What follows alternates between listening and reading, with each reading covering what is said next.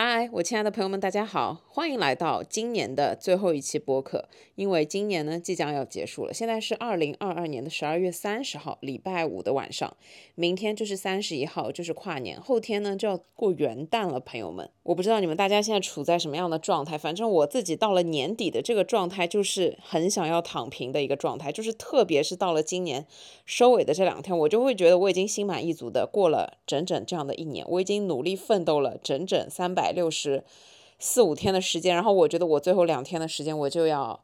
闲下心来去做自己想做的事情，甚至就是什么事情都不做。所以我告诉你们，我这两天的状态就是排除工作，我工作还是正常的，就是把该干的事情干一干。我们这两周刚好是居家办公，所以我已经在家待了两周的时间。然后我这两周除了工作之外，我可以说我的效率极其低下，就是我完全没有任何的兴趣来做我自己所有要做的事情。然后上个礼拜我不是给自己放了一假嘛，然后我上个礼拜没有更新播客，然后我这两个礼拜的状态就是说。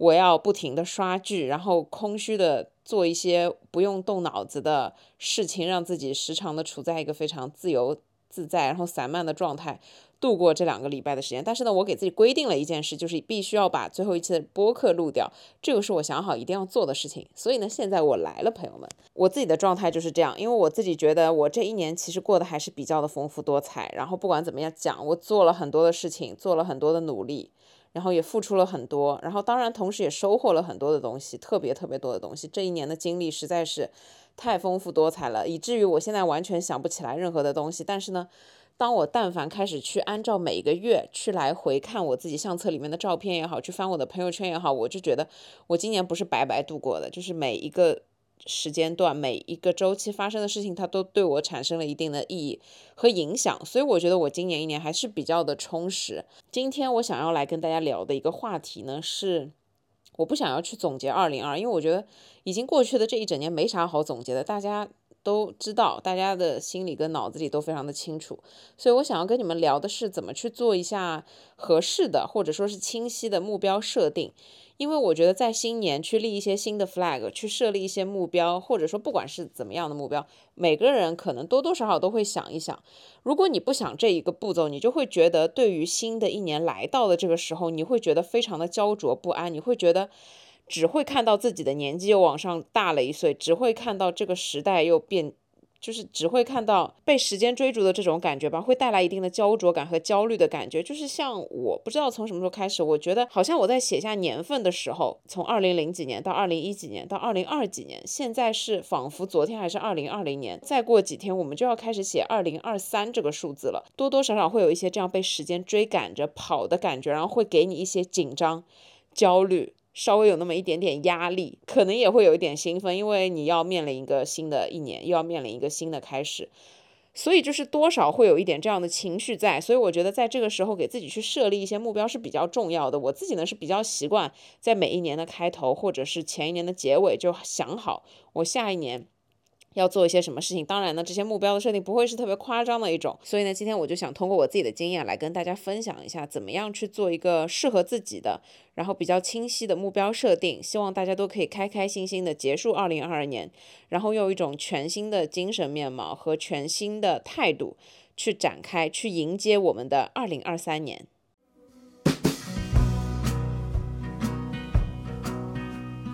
You took the long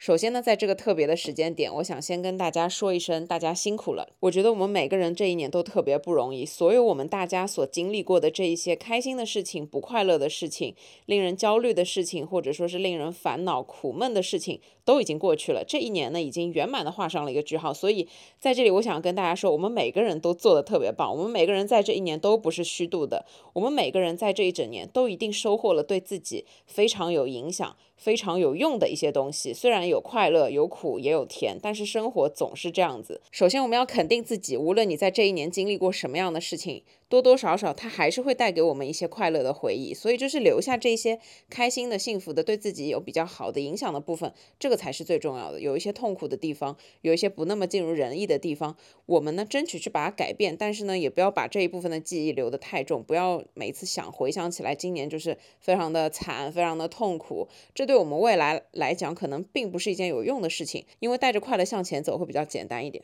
接下来祝大家元旦快乐，希望你们度过一个美好的假期。不管你现在处在什么样的状态，我希望你在听这一期播客的时候，至少是开心的。然后呢，一定要做让自己开心的事情。最重要的是身体健康，祝你们所有的人都健康平安。Keep smiling through, feeling blue and lonely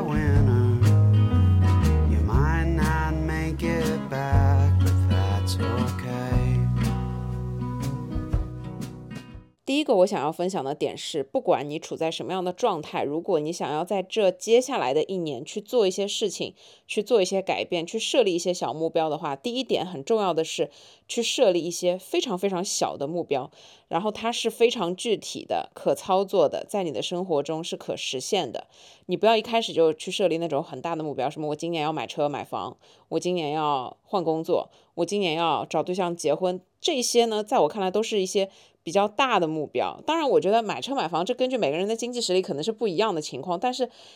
总体来讲，跟非常大量的金钱挂钩这种事情，还是一个比较远大的目标。它很有可能在这一年当中是你没有办法去实现的，因为它可能有很多很多其他的因素会影响这些事情的发生，就是不是你主观可以去做决定的。所以，第一个很重要的点是设立小的目标。举个例子，我自己会给自己去设定一些非常小的目标，例如说，我要花时间把我所有的书架整理一遍，然后把一些我不看的书，或者说对我来说没那么有用的书，就直接处理掉，然后呢，把那个空间腾出来。再举个例子，如果你想要养成健身习惯，那么呢，你的小目标就可以从开始健身这样去设立，就比方说尝试某一项运动，尝试椭圆机，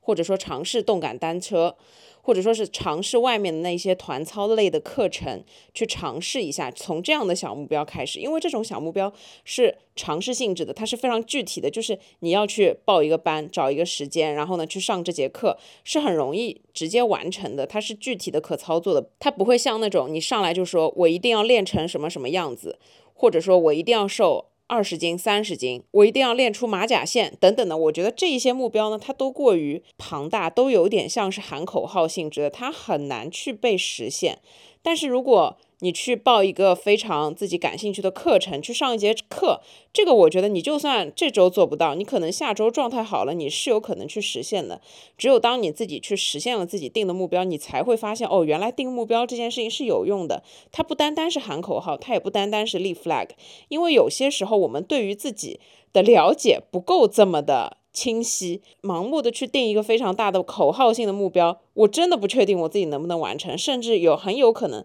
百分之八九十它就像一个 flag 一样，就。立在那里而已，你不会去做到它，是因为它可能太过于大了，对你而言，你不知道要怎么去入手，可能是长达半年、一年你才可以达到的一个一件事情。就是像这样的东西，你可以把它作为你的新年目标，但是我觉得这样子大概率是没有办法实现的，因为它比较的困难。所以我的建议是，相比那些比较大的目标，你先从设立非常多小的具体的目标开始，会比较容易让你实现，然后会让你有行动力，并且呢。达成了之后的成就感会让你继续的给自己制定其他的小目标，就是这些小目标可以小到非常非常的具体。再举个例子，如果你是一个每天基本上吃外卖的人，但是呢，你想要健康饮食，你想要尝试自己开始做饭，那么这个时候你要定的目标就不能是我今年不点外卖。就是这个肯定是没有办法一下子做到的，这也是一个我觉得也是有点类似于喊口号性质的。但你可以去设立一个非常具体的目标，就比方说限制自己，我这个月只能点十次外卖，以此类推。然后如果你做到了，那我下一个月我就要更加的少的外卖的这个额度，然后呢慢慢尝试的去自己做饭。又或者说你换一个角度，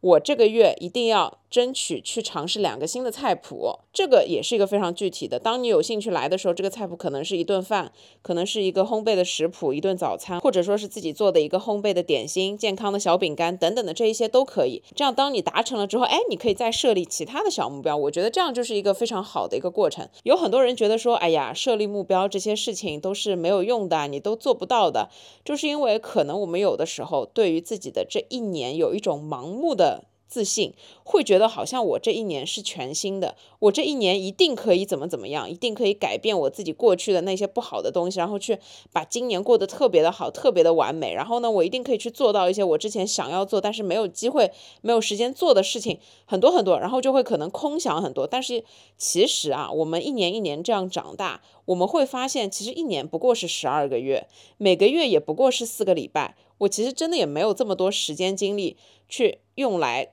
给到一些非常宏伟的、巨大的目标，然后我们每一年结束的时候就会想，哎，今年我还是至少很平安，至少我很健康，至少呢我也有家人，我也有朋友，我这样我就满足了，怎么样？就是安于现状嘛。当然也会有这样子去想，但是你在一年开头的时候又会去想很多不切实际的，可能有一点比较空洞的大的那些想法。那那些大的目标，每一年每一年你这样喊口号，就会觉得说这件事情是没有用的，因为我也做不到。而且我也达不成，我每年的目标都是买车买房，这样你就会很容易对自己失去信心。其实是因为你定的那个目标太高了，你定一点自己能够得到的东西。这样呢，对我们开启这新的一年才会带来真正的那种期待的感觉。然后，当你开始不知不觉把这些事情完成的时候，哎，你就会觉得自己真的是有用的。你就会觉得今年的自己和之前的那一个状态不太一样。你会很喜欢自己完成了这一些自己制定目标的状态。相信我，你肯定会喜欢的。因为我自己给自己就是。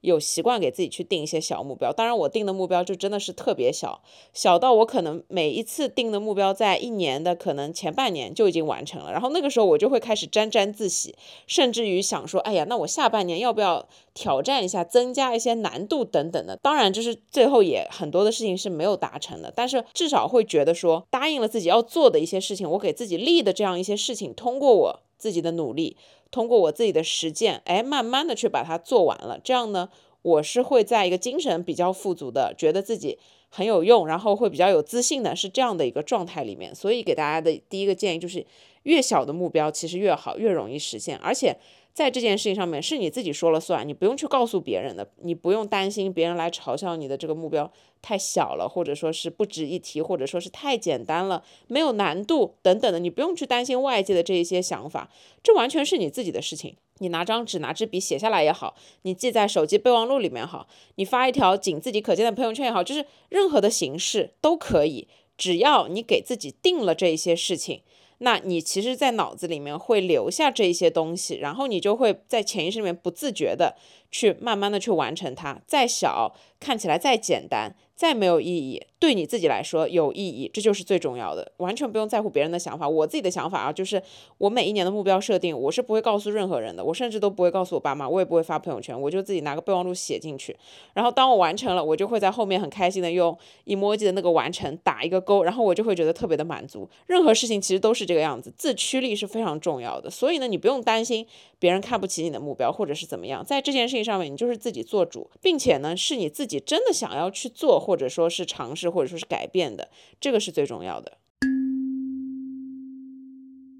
我和你们分享一下我去年的清单，就是我去年的清单是换烤箱，然后呢换一台咖啡机，商务合作接到一些自己喜欢的品牌合作，还有尝试带货。我可以说是基本上都完成，除了换咖啡机没有完成之外，其他的都完成了。我现在用的这台咖啡机就挺好的了，所以呢，我最后也没有换咖啡机，但是烤箱我是换了，而且我真的觉得换烤箱这件事情带给我很大的喜悦感和满足感。第二点，我想要说的是。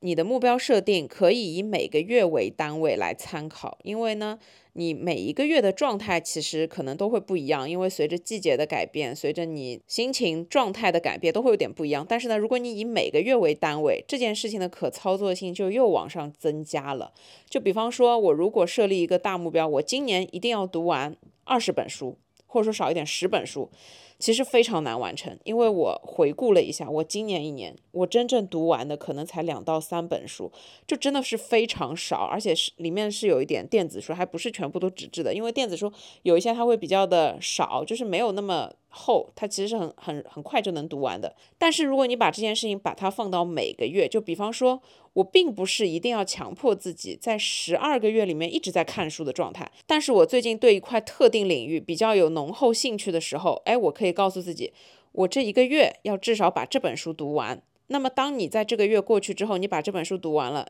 你就会觉得，哎，我至少这个月已经读完了这本书。那么过一段时间，过两三个月，当我有了另外的一个兴趣的时候，我可以再告诉自己，哎，到了那个时间再把那本书读完。因为这样子把它放到每个月里面，你就会觉得这件事情其实没有这么远。有时候我们设立的目标，它的时间周期太久，这样呢就会导致我们一直拖。我们就会觉得，哎呀，这一年反正有十二个月，我现在不做，晚一点做也可以。等到晚一点的那个时间，你就会觉得啊，那我就再往后推两三个月也可以。就是你会觉得这件事情是可以自己去拖延的。然后拖延的结果呢，就是你并不会去做这件事情。所以如果你以每个月来计划这件事情，那这件事情首先它的时间长度就缩短了，你就不会觉得我要在一年里面去把这件事情做掉才行。你就会觉得，哎，我。在这四个礼拜的时间，我必须要把这件事情做掉，这样才是完成这件事情。然后它会提高你的整个动力和你的效率，加大你完成这件事情的概率。当你如果有了这样的一个想法，然后你以每个月为单位，你会发现自己的状态是在不断的进步的一个状态，而且呢，你是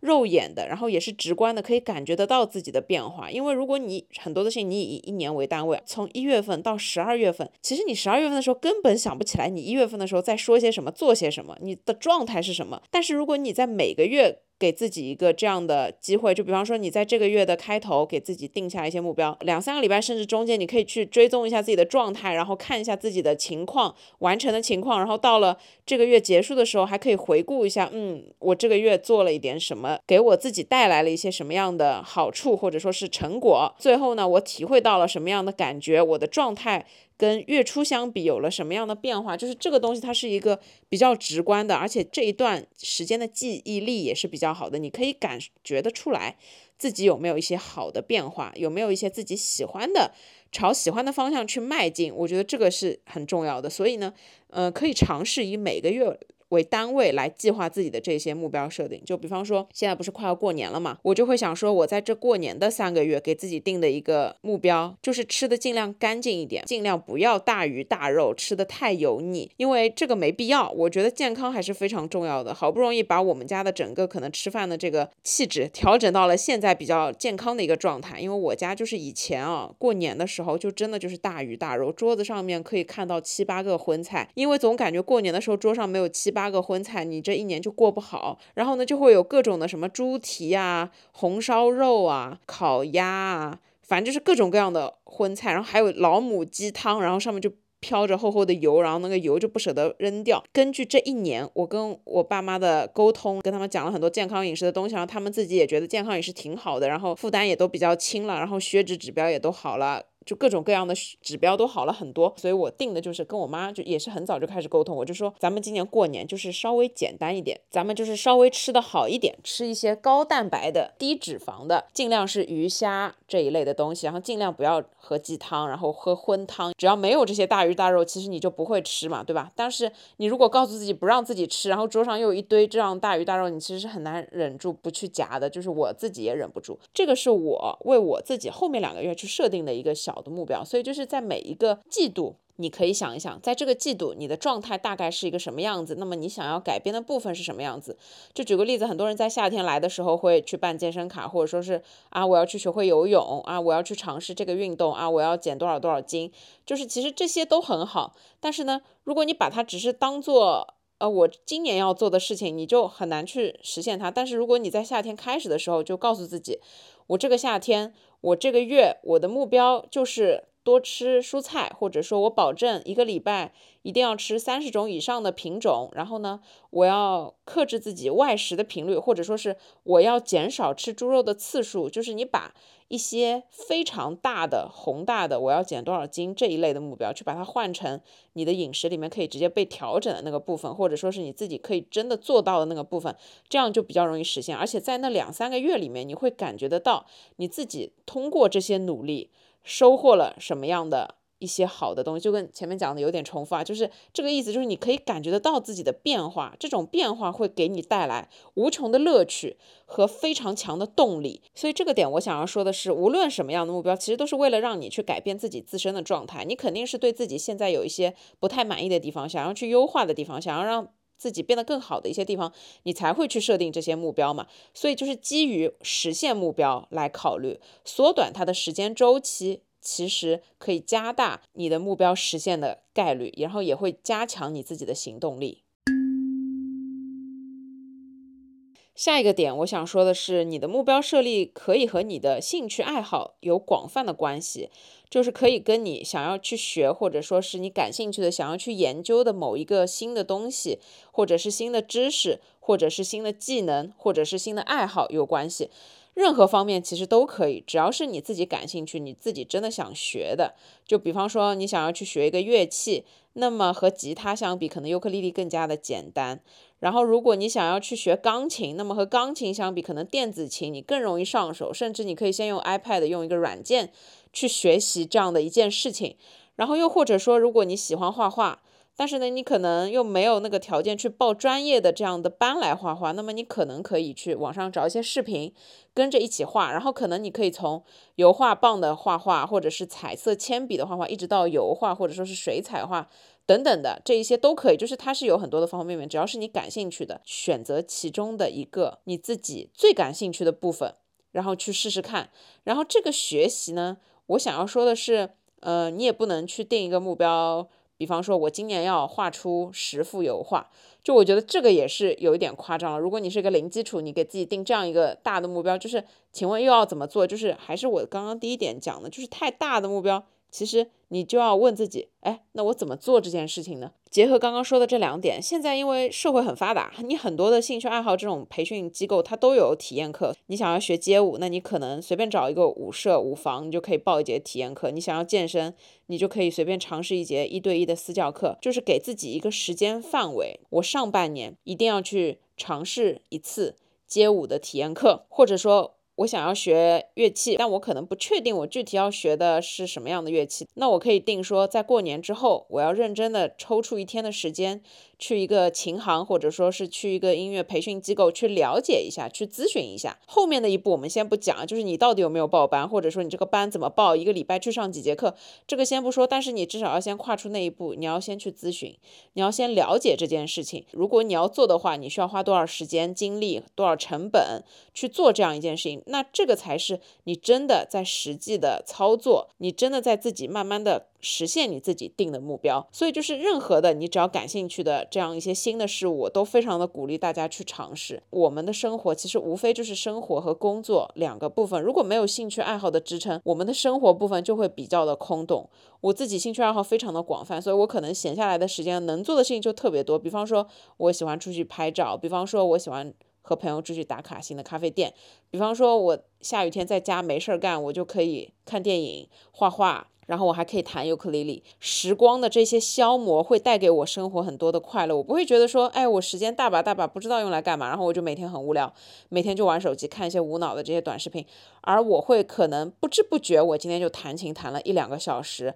不知不觉，我今天画画就画了一整天的时间，我就会觉得啊，时间过得好快啊！我今天非常的充实，我今天又做了很多我自己喜欢的事情，把自己的心情调整到一个非常好的状态。然后呢，你如果有很多的兴趣爱好，你就会支撑你所有的这一些不知道用来干嘛的时间碎片，然后就会把它填满，甚至会把它变得非常的饱满。你就会觉得，哎呀，我不需要任何人了，我自己一个人就可以活得很快乐。我自己一个人在家待着，可以做的事情实在是太多了，你就会觉得很充实，你就会觉得很高兴。这种。才是我们真正意义上的高质量的生活，因为你是充实的，你是快乐的，你是有很多很多精神层面的东西可以给予你自己的，你是有很多很多事情可以做的。而这样的一些新事物，这样的一些兴趣爱好，它其实都是通过学习你才可以获得的。然后呢，在整个学习的过程里面，你一定要告诉自己，你是以培养自己的兴趣为主的。现在为什么会有体验课？是因为不知道你接触了之后，你是不是真的喜欢，不知道你能不能坚持下来。如果你很盲目的就报了两个月的班，最后发现你不喜欢，又不能退钱，或者说又不能去更改，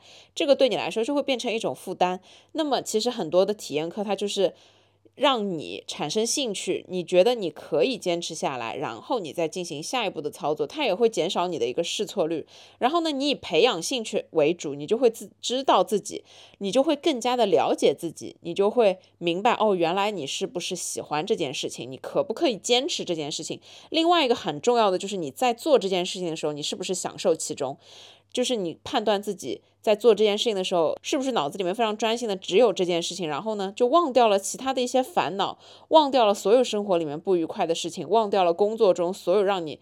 烦心的事情，如果可以达到这样的一个效果，那么我觉得这件事情就是适合你的。你可以隔三差五的来做一下，它就是可以在你的生活中起到一定的疗愈你的、治愈你的这个作用。兴趣爱好它本来就是为了填满我们而存在的，所以就是以培养自己的兴趣，然后让自己慢慢的去喜欢上这件事情是很重要的。你并不要求自己去达成一个什么样的成果，达到一个什么样的一个水平，你在整个过程里面去享受，这个就是最重要的。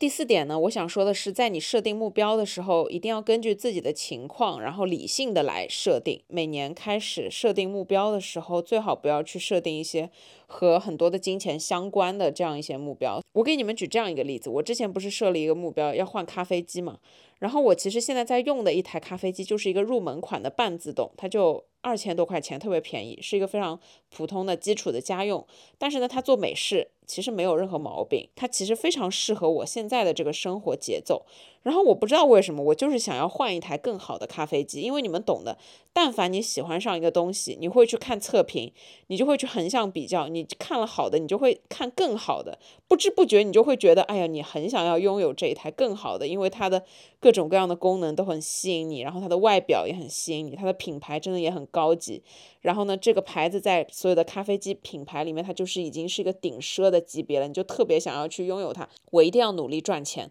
然后我努力赚钱。了之后呢，我就要去换一台这个咖啡机。我要换的这台咖啡机，朋友们，我可以告诉你们，它要三万多块钱。然后它其实是一台商用的咖啡机。最后这一年结束，我也没有换这台咖啡机。那么请问我是没有赚到换这台咖啡机的钱吗？并不是，我显然是赚到了。我一年工作，对吧？三万多块钱我还赚不到，那我肯定是个 loser 了。我是赚到了这些钱，但是呢，我并不觉得我需要这台咖啡机。所以这件事带给我的思考就是，我认为一定要理性的去设定自己的目标。我觉得。我要换一台三万多块的咖啡机，这件事情听起来就不是很理性。首先，在近两年的这个环境之下，我觉得我们每个人在花钱的时候，肯定多少会受一些影响，因为大环境真的不好。说实话，就真的是很不好。每个人多多少少都会有一些影响的地方。所以呢，在这个时候，你花钱去买一样东西，一定要考虑清楚这个东西是不是你的刚需。如果是你的刚需，那你可以买，我觉得也认为是有买的必要，因为它是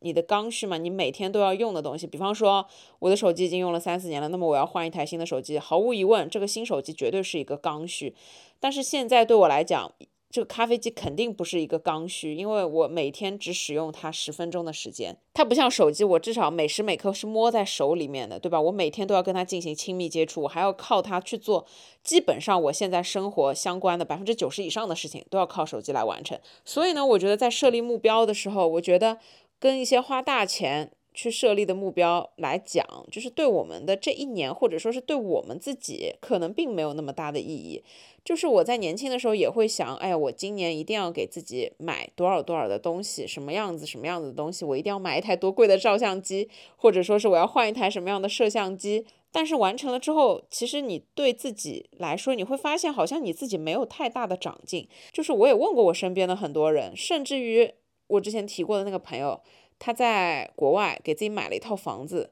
然后我问他快乐了多久，他说也就快乐了两个月。然后我也问过我身边买车子的朋友，我说那你换了新车，你开心了多久？他说也就开心了两个多礼拜的时间。可想而知，你在前面积累这些钱的整个过程，你的努力啊，或者说你的心血劳动啊，你在每一次加班的时候就靠着这个目标把自己撑下去，告诉自己一定要努力，这样才可以换车，这样才可以换更好的居住的条件。这整个过程其实是好的，是对你自己来说有用的，因为是在把你自己一步一步步的变成一个。有更高抗压能力的人，更强意志力的人，是这样的一个过程。跟我们这样子一些跟金钱挂钩的目标相比，相反，它对我们人生产生的价值和意义，往往是我们因为设立了这个目标所付出的所有的努力。然后呢，在达成的时候，是这些所有付出的努力对我们来说是有价值和意义还有帮助的。如果我们要设立一些跟金钱挂钩的目标，我们首先要做到的是确认自己可以在这个过程中去付出、去努力、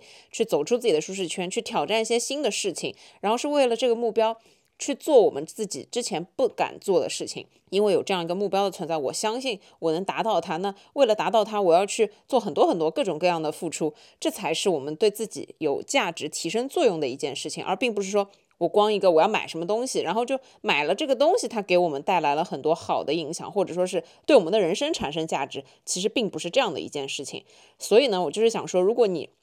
设定一些和金钱相关的目标，你要确定自己去努力，这个过程是对你自己好的，而不是说光单纯的一个物质的东西会带给你怎么样人生大的改变，或者是产生什么样重大的价值。光这个物质带给我们的快乐价值，我觉得是相当有限的。我觉得我们可以去设立一些和钱有关系的目标，但是这个东西它必须是要你自己的刚需，要根据你自己的情况去设定的，就是不要太夸张，然后也不要太虚无。当然，我觉得也不能太过于表面，或者说是太过于肤浅，因为其实如果这个东西是你的刚需，这个东西如果真的是你很想要的一个东西，并且呢是你通过努力。你通过加班也好，什么样的情况也好，你赚到了更多的钱，然后你是可以买得下来这样的一件东西，会让你真的很开心的一种情况之下，稍微有一点理性的去判断，我这个三万块的咖啡机就不太理性。但是相反，如果是一台一两万的照相机，其实它对我来说更是一个刚需，因为我至少还可以用它来拍照，我还可以用它来赚更多的钱。这样子来相比啊，所以我并不是说反对你们说什么，哎，我今年要买一个多少多少钱的包，我就说它一定很肤浅或者。是怎么样？因为我知道，其实我身边也有这样的女性朋友，对他们来讲，他们觉得每年给自己奖励一两个包是非常正常的一件事情。我觉得这也无可厚非，因为每个人的这个想法和对自己的了解程度以及。能给自己带来幸福快乐的这些东西是不一样的，所以我觉得这些也都很正常。我只是觉得说，在我这个层面给到大家的一个建议就是，和钱有关系的这些东西要比较理性的去确定。还有呢，就是如果这个东西真的是你生活中非常必须的，就比方说，我觉得我今年花了钱，然后收获的最有意义的一个东西就是吸尘器和吹风机这两个东西。这两个东西虽然也不便宜，但这两个东西确确实实是我的刚需。那么我可能不会说，我一月份说我要买。买这两个东西，让我到十二月份才去买这两个东西，我不会的。在我可能这一两个月，我稍微自己节俭那么一点点，然后留出一点比较多的额度，然后我就可以直接买这两个东西。那我就可以早用这些东西。又或者说，现在不是外面有很多的这样类似的分期，你可以不用分什么十二期这么多，你可能就分个两期或者分个三期。所以就是像这样一些的目标，我们可以一边工作。一边去实现它，我觉得这样的一种状态是比较理性的，而且这些东西如果真的是我们需要的，我们真的会时时刻刻觉得自己就是每你每次用的时候都会觉得自己做了正确的决定。第五点，我想要跟大家分享的是非常重要的，跟我们每个人的健康都有关系的。就是虽然在目标设定这一个方面，我们很难去说，我今年一定要保证身体健康，所以我今年坚决不喝酒。我觉得这不可能做到，因为就是我自己也是喜欢小酌的。但是呢，我觉得在一年这样的一个单位里面，至少呢，我建议大家一定要做到的一件事情就是，哎。我至少，因为我们每年可能都会体检，那我觉得我们今年一定要比去年的自己更加的注重健康养生。我们每一年随着年龄的增长，我们的身体各项机能肯定是处在一个比较向下走的趋势。那为了不让我们自己的身体向下走的这么的快，或者说是延缓它的整个过程，或者说是让它保持比较好的一个平衡的状态，最重要的就是我们的。生活作息和我们的饮食健康。今年这一年，大家真的都很不容易，然后大家其实都意识到了身体健康和免疫力是非常重要的一件事情。所以就是基于这样的情况，我想要建议大家的就是，嗯，希望大家都可以注重一下饮食健康。所以在二零二三，你们的目标清单里面必须要有这样的一句话，就是今年一定要吃的干净一点，吃的健康一点。其实就这样就够了，就是而且就是。可以在自己百分之七八十的时间里面做到就 OK 了。就是我们不可能每个人都百分之一百的每一天、每一周，就是每个月都吃的非常非常的健康，不出去吃饭，不吃烧烤，不吃垃圾食品，这是。不可能的，因为垃圾食品也会带给我们快乐，所以就是要控制好一个这样的频率。我自己的建议就是百分之八十的时间你吃的健康一点，能吃自己做的最好，能吃家常菜最好。百分之二十的时间你有应酬，你有聚会，或者是你有想吃的东西，芝士汉堡、薯条、炸鸡等等的，你把它放在这百分之二十里面。那其实这样可以算出来，你每天吃三顿饭，一个礼拜七天二十一顿饭，百分之二十就是你一周里面可以有四次。出去吃饭或者是怎么样聚会的频率，其实我觉得这个真的已经很够用了，就是这个额度是比较的、比较的够的，是可以让你比较满足的。就是你不能说你每天吃外卖，你每天都在外面吃饭，这样子长久你的身体肯定不行。就是像这一次大规模的这样的一个情况，就是最重点的一个。结论啊，就是我们每个人身体都不一样，我们每一个人的身体素质都不一样，我们每一个人的免疫力和抵抗力也都不一样。所以就是在二零二三年要来的时候，我希望大家都注重一下自己的健康，因为我们的健康就是靠我们的这张嘴来获得的。人只有一个进口，只有一个出口，所以我觉得注重饮食健康是非常相当重要的。那么再顺便跟大家分享几个小的点，就是怎么去。调整饮食，或者说怎么去注重饮食健康，你们不要说我老生常谈。但是鉴于我看了一些这样子相关的书籍，我发现总结出来的真的无外乎就这几点。第一点就是少吃加工了很多的。食品包装的食品、垃圾食品有很多添加剂和防腐剂的食品，因为这些东西里面缺乏维生素和营养素，我们的身体得不到营养素和维生素，它就会容易免疫力差，我们的白细胞、我们的所有的抗体就没有办法正常的去产生。那这样，当我们在面对细菌感染的时候，我们就很容易生病。所以呢，少吃这些加工的、过度加工的包装的东西，多吃一点新鲜的蔬菜、家常菜就比较的好。第二点是我最近看的一个结论，就是多吃有机食品。有机食品它有很多的好处，一个是它里面的抗氧化剂更高，它里面的维生素保留的也更好。然后呢，它没有农药的残留。它也不会有各种各样奇奇怪怪的化学品的残留，所以有机食品在大家可以选择的范围里面，还是可以去选择一下。举个例子，普通的胡萝卜可能一两块钱一斤，但是有机的胡萝卜它其实也就三四块钱一斤。我觉得这在大部分人的承受范围里面。所以大家如果在选购的时候呢，可以根据自己的情况，有条件的情况下，我们吃一点好的东西是非常重要的。因为如果你不把钱花在吃的东西上面，你就要把钱花在医院。这是我前两天看的一句话。第三点就是增强自己的免疫力和抵抗力。我在小红书平台和 B 站平台都有分享视频，然后在那两个视频呢，我也有做过相关的维生素保健品这一类的视频。如果你们感兴趣的话，可以去看一下。当然，这个视频里面是比较全面的。那我现在在这边呢，就呼吁大家保证自己的一个摄入维生素和矿物质。或者说是益生菌等等的这一类补剂的一个习惯，你要养成这一类的习惯比较的重要。就比方说做不到每天都吃，那你至少一个礼拜要吃个两三次这一类的补剂。当然这些补剂呢也是要根据每个人的情况去选择，所以我还是建议大家去看一下我的这个视频，我真的讲解的非常的详细。就是你有什么样的症状对应的，你可能是有某一些维生素的缺乏，然后呢你可以去选择某一类的产品。我真的觉得我讲的很细致，但是这个视频可能就真的是没啥流量，没什么人看。但是 anyway，如果你感兴趣的话，可以去搜一下。主要呢就是保证一下自己复合维生素的这一些摄入是非常重要的一件事。第四点非常简单，就是多吃蔬菜。我们真的每个人吃的蔬菜太少了，我们每个人吃的蔬菜一定是不够的。就是这一段听起来会非常的像老生常谈，会非常的像那种什么保健课上面你们会听到，或者是那种养生节目里面你们会听到的这些内容。但是呢，我是真的摸着良心想要告诉大家，多吃蔬菜这件事情真的非常非常的重要。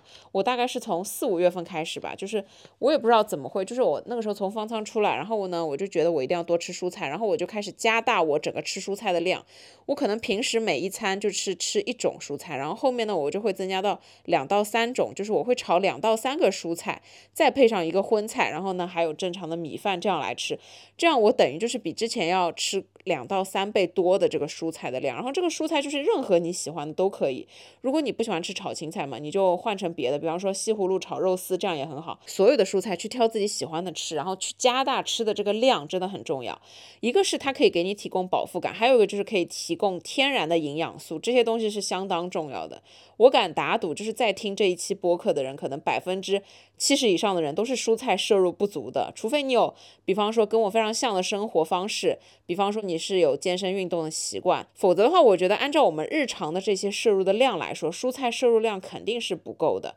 然后我家现在三个人吃饭，桌子上至少会有四个蔬菜，就会有 n 加一的这个量，就是像以前的话，可能就是。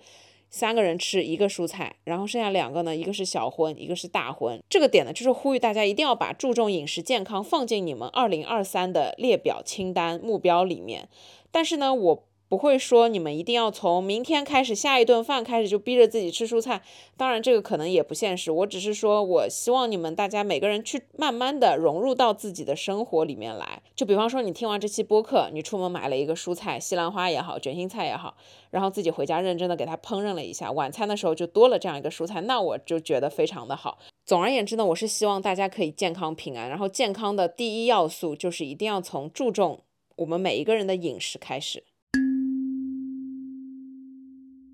第六点小建议非常非常的重要，就是我每一年都是在设定目标之后，我就会开始行动。所以这一个点我想要说的是，当你有了一个目标清单，一定要从现在开始行动起来。你不要说等到元旦放完，或者说是等到上班第一天，或者说是等到二三年的一月一号才开始怎么怎么样。其实不需要给自己一个卡这样的时间点，就是当你有了一个目标清单的时候，你就可以开始思考你要怎么做，你要具体的怎么做，你就可以把它放到你的日程列表里面去，去开始行动起来了。然后这些事情就是在我看来就是做就完事儿了，无论是六件事还是七件事，你就从现在就可以开始做。就像我刚刚讲的饮食这一块的东西，如果你刚刚生完病。那么你就可以从现在这一刻开始，打开你的手机软件去买菜，去买一些自己喜欢吃的蔬菜，然后等到买回来之后呢，你就正常的去烹饪它们，把它加工成自己喜欢吃的样子。这就是从现在开始行动的意思。举个例子，如果你刚才突发奇想，脑子里面也有了一个点，叫做你要养成自己健身的习惯，那么你就也是一样的，从现在开始，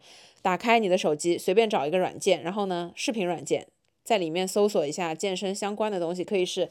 HIT 训练 H I T，或者是居家臀腿训练，或者是居家瑜伽垫普拉提瑜伽训练等等，所有的这些都可以。你们上网一搜，有几百万个这样的视频，然后就去选择一个，给自己定好时间。今天晚上睡觉之前，你就把瑜伽垫铺好，就在那个垫子上面跟这个视频做一下，就是做就完事儿了。就是当你有了目标，当你有了想要做的事情，你必须要告诉自己，你就是从现在开始动。因为我一般来说，就是在今年要结束的这两天，其实我从前两天就开始思考，我明年的目标清单里面有一些什么东西，我最后跟你们分享一下。因为只有立刻开始行动，你才是真的开始做这件事情了，而不是说把这些东西只是作为目标放在那边。你把它作为目标放在那边，它永远就会放在那边。你开始做，它就开始在你的行动里面产生一些积极的效应，开始在你的大脑里面产生就是一些地位，会让你一直不停的想到这些事情，然后呢，你才会真正的去做成完成这些事情。所以说，改变自己的状态，实行自己的目标，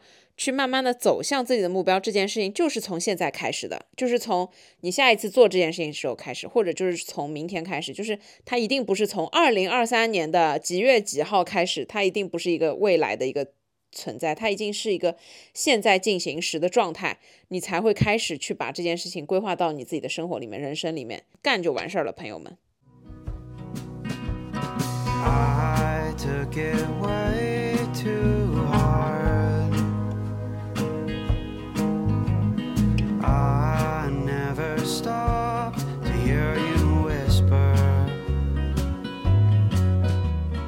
接下来跟大家简短的分享一下我的二零二三年的目标清单。我今年呢是把它写下来了。第一点是看完我现在手上买的四本书，第一本书是亲密关系，第二本书是营养圣经，第三本书是《免疫系统修复指南》，第四本书也是一个免疫系统相关的，但是是一本非常枯燥的学术类的书。反正就是这四本书，可能就是我是希望自己在四月份之前把它看完，就是在夏天来到之前把它们看完。但是我不知道自己的进度会是什么样。我现在就是同时看了其中的三本，都看到了三分之一的位置，就是。我经常会在睡前就是问自己，哎，我今天想看哪本书，然后我就挑一本想看的看，然后就是看的投入的时候就会效率特别的高，就会感觉进度条特别的快。但是呢，就是我好像也没有办法说同一时间只看一本书，然后把这一本书看完了再看另外一本书。第二个小目标就是保持我的知乎在一个会员状态，然后我要保持在我所有坐地铁的时间里面去进行阅读这件事情，就是知乎上面所有的这些电子书。我是想要在自己坐地铁的时候来看，然后我坐地铁的时候就不干别的事情，就把地铁时间全部都纳入到我的地铁阅读时间里面，因为这样我就可以去利用这些碎片化的时间，比较的高效率的去支配我的时间。因为地铁上的时间，我无非就是在听歌发呆，要么就是刷刷那种无脑的短视频。但是如果你用来看书的话，你就会觉得其实还是比较有用的。你隔三差五这样看一看，一个礼拜你可能就能看完半本电子书，就是积累起来的话。第三个点，我给自己定的一个目标是多给家里人打电话，然后多给家里人一些耐心。这件事情是基于什么情况呢？就是我其实跟外公外婆、奶奶。都是分开住的嘛，然后有时候我奶奶其实会经常给我打电话，但要么我在忙，要么我在开车，要么我在健身，反正总之就是可能她打来的那个时机节点都不是特别好，所以呢，我就开始反思自己，我从这这件事情上面反思自己，如果我主动的给她打一个电话过去，那可能我们就会有比较久的一个交流的时间，然后也会有一个互相关心的时间，就不会说是他打给我，然后他可能哎呀不确定我在干嘛，然后这个时间我又不方便接电话，然后匆匆讲个几句就又挂掉了，就是这样。的电话其实没什么太大的意义，我也不知道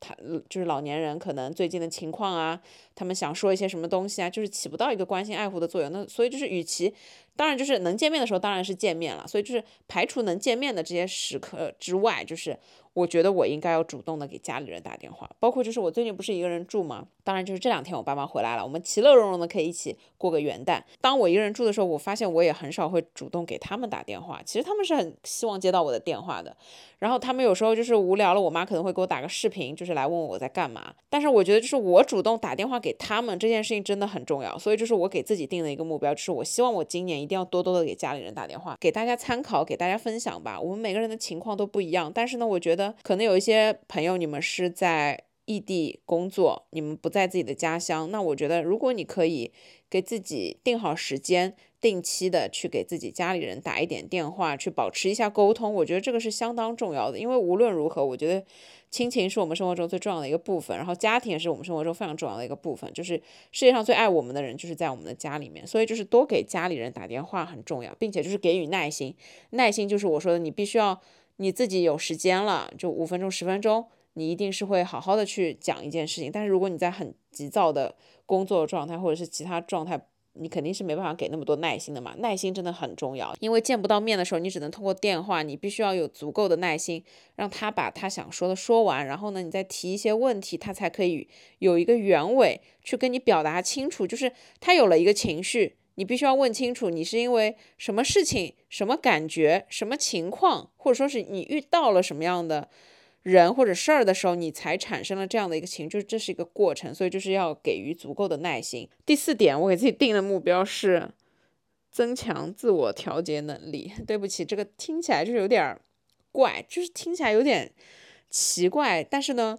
我跟你们非常坦诚的说，我跟你们每个人都一样，我也有各种各样的情绪。就是虽然我自我输出的能力很强，我一个人对吧，就是可以讲很多的话，但是我其实自我调节的能力并不好，并不好的点就在于。我就这样告诉你们，我有两个视频要剪，我已经拖了两个礼拜了，一动都没有动，就是我完全不想剪，就是我不知道为什么，我就是完全提不起任何的兴趣去做这样的一件事情，所以我觉得我自己自我调节的能力肯定不够好，所以我觉得我二零二三年要把自己的自我调节能力提高一点，就是把它变得更好。虽然我也不知道，就这件事情可能很像一个口号，因为我真的我也不知道要怎么把它变得更好。可能第一方面就是给自己找一点事情做做，第二方面呢就是嗯，定期的给自己。做一下疏导，这个很庞大，就是可能这跟我的社交习惯也有关系。因为我有很多时候我碰到事儿，我不爱跟人讲，我不爱跟人分享。然后我觉得我朋友都很忙，他们没有必要去听我讲这些琐事儿。然后我可能过了这一两个小时，我也就好了，所以我也无所谓。就我经常会有很多这样的时候，所以我觉得这跟我自己的一些习惯也有关系。所以我希望二零二三年我可能需要打开自己，给到自己多一些社交机会，就是我可能会去更加多的去。尝试找我的朋友沟通。当我如果自我调节能力有问题的时候，我觉得可能还是要去找一下朋友会比较好。另外呢，就是给自己一些多多社交的机会吧。就是可能我在今年一年里面，我是属于比较封闭的一个状态。大部分的时候，我会觉得说没意思，还不如自己一个人待着。那可能我二零二三年就会尝试去多一点的社交。我不知道，我现在也不知道我做不做得到。Anyway，这个就是我自己自己的目标清单里面，就是自我调节能力这件事情。肯定还是要加强的。第五个，我给自己写的是很多的事情不要这么的冲动。就是我其实是个比较冲动的人，大部分的时候我承认我是很理性的状态，但是我会什么时候冲动呢？我在半夜，比方说我在刷。社交平台的时候，我刷到有一个人说一个什么东西特别好，然后我就会盲目的跟风去下单。我上一次吃这个亏哦，就是跟风去买了一个润唇膏，结果我用了之后我就发唇炎，特别严重，两个礼拜才好。然后我就吃了这个亏，虽然也不多，但是我就告诉自己，嗯，真的不能那么冲动了。很多的东西并不是别人说好就好的，一定要找适合自己的。所以就是我觉得，因为我今年吃了几个这样的亏嘛，我觉得一定要告诉自己。就是不要那么的冲动，任何的时候静下心来，要问问自己，是不是现在就需要买，是不是适合自己，你是不是确定这个东西 OK？任何人的钱都不是大风刮来的，不管是大钱还是小钱，对吧？你买到适合自己的，自己用了开心的。这才是最好的，所以就是少冲动一点。我没有写很多其他的，这就是我现在写下来的五个点。当然，我觉得可能过两天我会再写几个点，就例如说想两个新的主题去拍拍视频等等的这一些。我不会为了定目标而定目标，而我会想我到底是不是真的想要做这件事情，那我要怎么做？然后我如果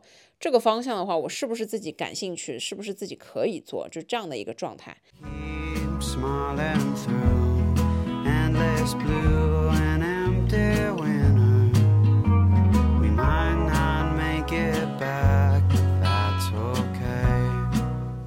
好了，我亲爱的朋友们，以上呢就是我今天想要跟大家分享的，如何去比较理性的，然后去设定一些目标。因为我觉得总结二零二二年这件事情没有太大的意义。我们每个人至少对自己还是了解的，对自己今年做的所有的事情都还是有印象的。展望未来比较重要。我觉得明年我们要怎么过比较重要。我觉得我们在新的一年里面要做哪些事情，我们想要做哪些事情，我想要改变哪一些地方。我想要朝一个什么样的地方去迈进？我觉得这些还是比较重要的。但是难就难在我们在设立目标、实现目标的整个过程，我们是在经历一场对自己的挑战，对自己各个情况的挑战。我们必须要战胜自己，或者说我们某种程度上必须要踏出那一步。我们要做出很多的付出和努力，我们才有可能去获取到自己想要的这些东西。那么，与其让我们有一些莫名其妙的焦虑感和不确定感，还不如自己去把。自己的这些事情计划一下，确定一下，这样当你在做的时候，你自己就会明白，哎呀，这些事情其实也没有那么难，这些事情其实也没有听起来的这么的远。我们其实是可以通过我今天的努力，这个礼拜的努力，或者说是这个月的努力，去慢慢的实现，去慢慢的达成的。在这个情况之下，我们会觉得自己是有用的，而不会觉得说自己特别的空洞，不会觉得说啊，又是一年。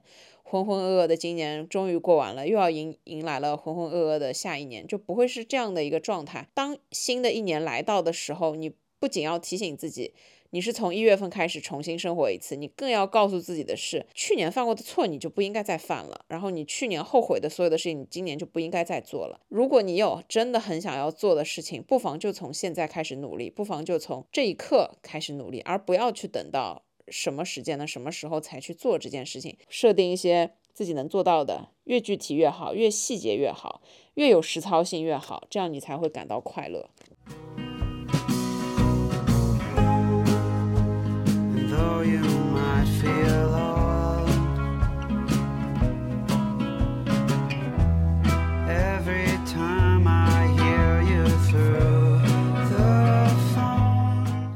总而言之呢，希望今天这一期播客带给大家一些些小小的灵感，带给你们一些些小小的鼓励和力量。如果可以带给你一些小的动力，我也会很开心。因为我觉得很多时候我们在听别人的分享的时候，我们最容易得到的就是，哎，我好像可以去试一下，哎，我想要去试一下。就像我那天跟我的朋友分享说，我说我今年比较想要努力的两个方向，一个是去研究一下心理学，一个是去研究一下营养学。我觉得这两个方面是我感兴趣的。我不一定要成为什么样的、怎么样的东西，我并不一定要做成，但是呢，我想要去研究探索一下这两个领域的事情。然后我讲完了之后，他就说：“哎，你突然提醒我了，我想要去学调酒。我之前就一直想要去学，然后现在呢，我觉得这个可以作为一个兴趣爱好培养一下。”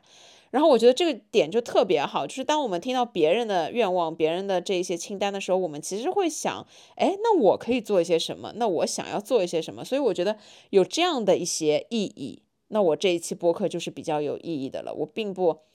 奢望说我。怎么样治愈你们？我怎么样解决你们的问题？觉得没有另外一个人可以真正的解决你自己的问题，只有你自己可以解决自己的问题。所以就是我觉得能给你们一些灵感动力，这就是我想要的，这就是我期待的。所以呢，希望你听得开心，希望你听完了之后有那么一点点小小的收获。好了，我亲爱的朋友们，感谢大家的支持。这一年呢，非常高兴大家陪我度过了那么久的时间，从我今年下定决心说要开始做播客开始，然后一直到现在。我自己觉得自己完成的还是可以的，当然呢，中间有两个礼拜没有更新，其他我都是按周来更新。我觉得这一点我自己做的非常的不错。但是呢，那两周没有更新，实在是因为自己不在状态，所以我觉得我也可以给我自己谅解，也希望大家可以给予一定的理解。当然，最感谢的还是大家的支持，因为没有你们的支持，没有你们的收听，我绝对是没有动力做下去的。虽然我是一个喜欢做单方面输出。就是分享的人，但是没有你们的支持和收听，没有这种被肯定的感觉，我是绝对没有办法坚持的。所以真的真的非常感谢大家，